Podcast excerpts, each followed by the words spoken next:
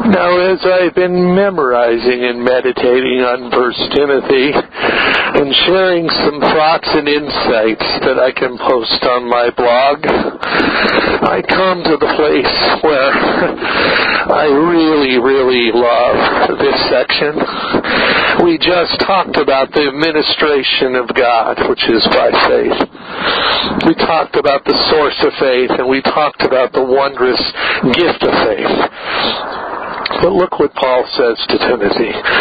But the goal or the end of our instruction is love from a pure heart and a good conscience and a sincere faith. Since I have had my stroke, I've seen the love of God so much through the people of God. I have made so many mistakes and sins in my life and yet I've come to this place emptied of all, really having lost everything, and now lost even my ability to really hustle and run after money in the business world and so forth. I lost my ministry. I lost my financial wealth. And now I've lost my health only to gain the glorious person of Jesus Christ and intimacy with Him.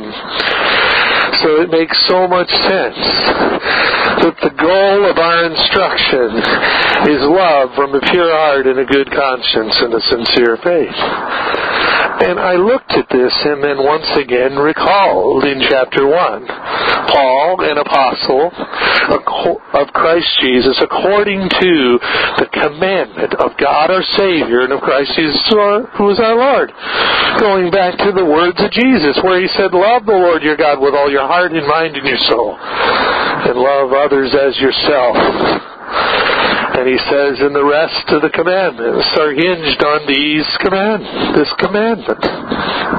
So if that be true, that is a powerful, powerful, powerful scenario, and Paul must have been thinking that as a former persecutor and blasphemer, and one that did persecute Christians, he must have been thinking that of that very first verse that he wrote was he penned the words for Timothy, to Timothy, saying the goal of our instruction is love from a pure heart and a good conscience and a sincere faith. What can we learn from meditating on this passage of Scripture? That nothing can replace all the smart teaching and proper exegesis of the Scripture. Nothing can take place from the simplicity and the purity of devotion to Christ and Christ-like behavior leads us to believe in Him, in His character, and say, Oh, Jesus, make us like you, and to make as God transforms us to the image of Christ Jesus. I can tell you this. He is going to do something phenomenal. He's going to make you a lover. A lover of Him in intimacy, but a lover of His people, and ultimately, even as Jesus said, to love your enemies. Is that powerful? amazing. Maybe this is why at the end of chapter 12 in 1 Corinthians, after listing off all this wonderful, rich teaching on spiritual gifts, he says, but there, pursue a more excellent way. And he goes into chapter 13 and talks about love. But I also see in Timothy, as I meditate upon it, that love comes from what? It comes from a pure heart and a good conscience and a sincere faith. Well, we've already studied a little bit as we meditated yesterday that faith comes from God.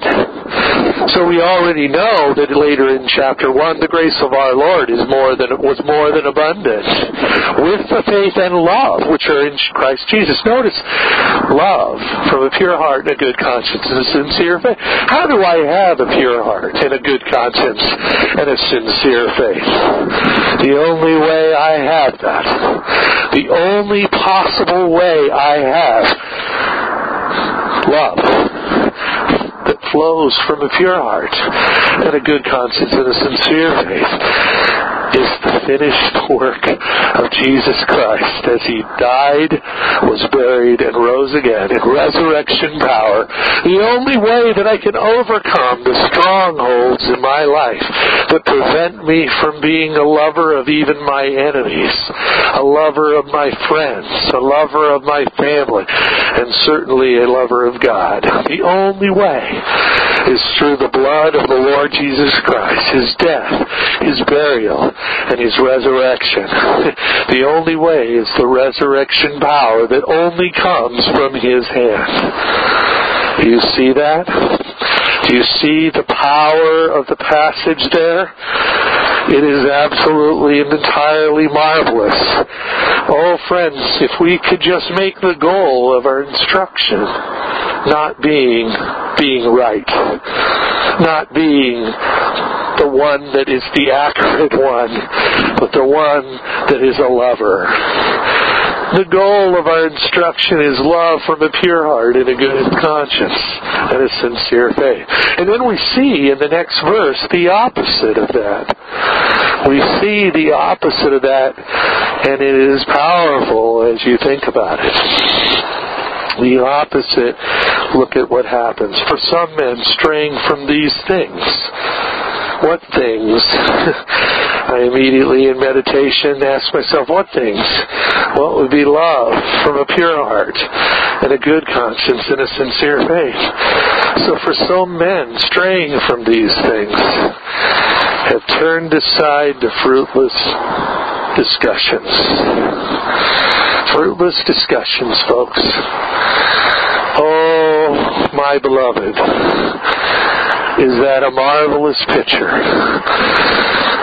The goal of our instruction needs to be love from a pure heart and a good conscience and a sincere faith. The only place we can find it is in the finished work of Jesus Christ and everything else.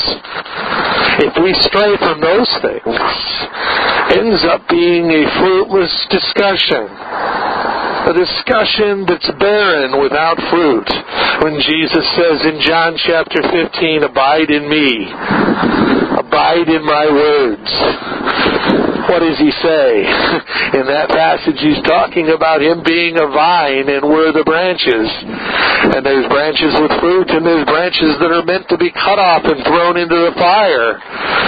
Oh, can you see the consistency and the power of the Word of God? As I meditate, meditate upon Scripture, I don't want to be like these men who have strayed away from these things, turning aside to fruitless discussion. I want to be a man that has fruitful discussion. And the only place that that takes place is when I'm nourished on the words of my Lord Jesus Christ and the Word of God.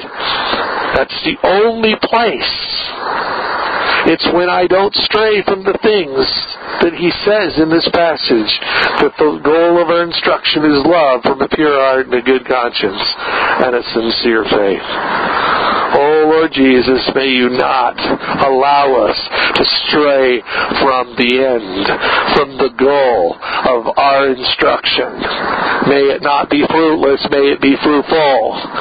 And the only way is if we keep it centered on the commandment of God our Savior and of Christ Jesus, who is our hope. From verse 1, do you see the beauty of Paul's argumentation as he writes this tender letter to his son Timothy in the faith?